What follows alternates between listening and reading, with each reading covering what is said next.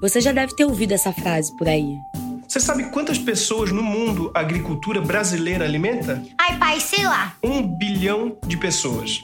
Tem pesquisador que fala. Uma agricultura baseada em ciência que hoje alimenta 800 milhões de pessoas em todo o mundo. E como toda groselha que se preze, até o presidente já repetiu.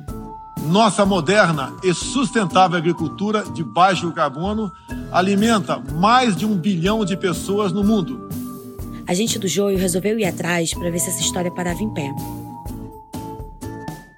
Esse é um Drops Eleições Prato Cheio, conteúdos reduzidos e temáticos sobre esse período eleitoral, para compartilhar como correntinha no zap, levar para o jantar de família, escutar alto no busão, levar para a mesa de bar.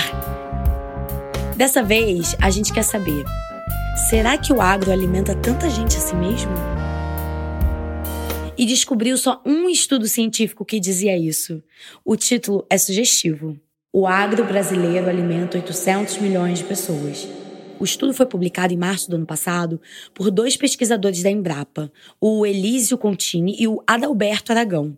E foi noticiado como estudo da Embrapa em vários veículos jornalísticos e pelo próprio site de notícias da empresa. Mas acontece que ele não é um estudo da Embrapa porque não foi publicado oficialmente pela empresa. E na verdade, eu nem sei se daria para chamar isso de estudo. Você já vai entender por quê.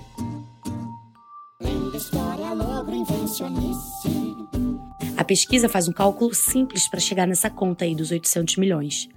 Como o Brasil produz cerca de 10% de toda a produção mundial de grãos, com destaque para a soja e do milho, então nós seríamos responsáveis por alimentar cerca de 10% da população mundial ou seja, 800 milhões de pessoas, incluindo aí a população brasileira.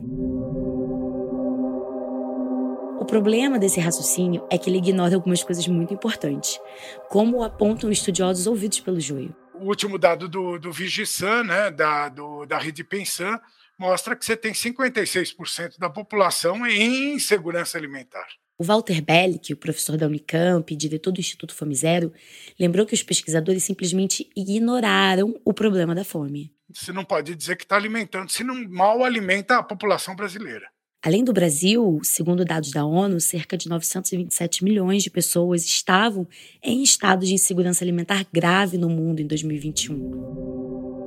Esses dados não foram levados em consideração no estudo o Elísio e o Adalberto partiram da premissa de que todo mundo no planeta se alimenta direitinho. Eles próprios escreveram no estudo que partiram da, abre aspas, hipótese forte de que o consumo de alimentos seria uniforme no mundo, fecha aspas. Quando a gente sabe que, mesmo para quem não passa fome, o consumo de alimentos está longe de ser uniforme, né? No Brasil, por exemplo, as pessoas que estão no topo da pirâmide de renda consomem 15 quilos a mais de carne por ano do que pessoas com até 2 mil reais de renda familiar. E é bom lembrar que os pesquisadores não levaram em consideração as desigualdades na distribuição da produção brasileira pelo mundo também. Para a hipótese deles fazer sentido, a gente teria que considerar que tudo que o Brasil produz é vendido e consumido de forma homogênea pela população do planeta, quando na verdade o consumo mundial também não é uniforme. A soja, por exemplo, é o principal produto de exportação brasileiro e responde pelo grosso dessa conta de produção feita pelos pesquisadores. Mas 73% dela é exportada para só um país, a China. Como é que os chineses consomem essa soja? Bom, a gente não sabe, porque os pesquisadores simplesmente não incluíram essa variável no estudo. Falsidade,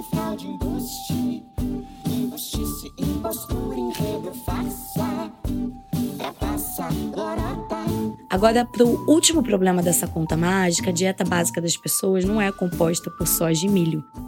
Como bem lembrou o agrônomo Leandro Melgarejo, da Associação Brasileira de Agroecologia.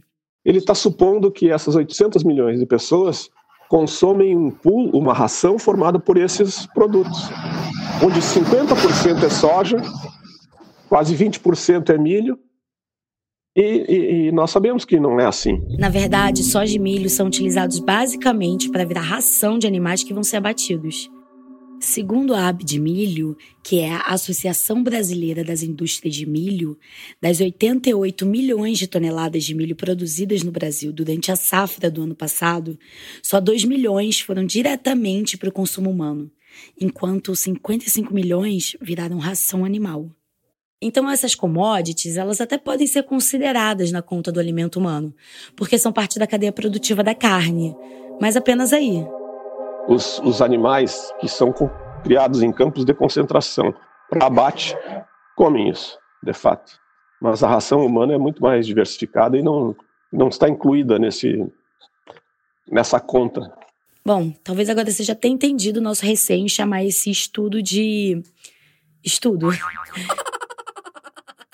Para o Walter Bellick da Unicamp, esse tipo de narrativa criada e difundida propositalmente tem que ser compreendida como parte de um contexto.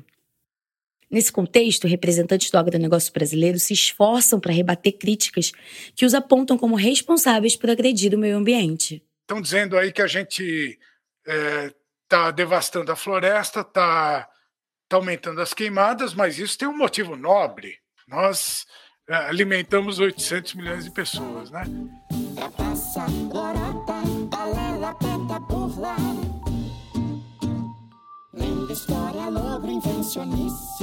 Assim como outros agromitos que a gente já desmontou aqui no Joio, como a história de que o agronegócio responde por 30% do PIB, e de que antigamente o Brasil era um grande importador de alimentos. Essa é mais uma tentativa do agro de criar um universo paralelo para dar um cala-boca nas críticas. Essa é a verdade.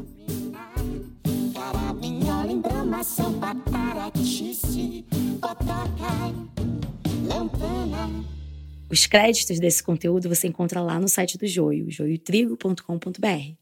Matérias sobre o agronegócio e outros episódios do Prato Cheio você encontra lá também. Até a próxima, pessoal!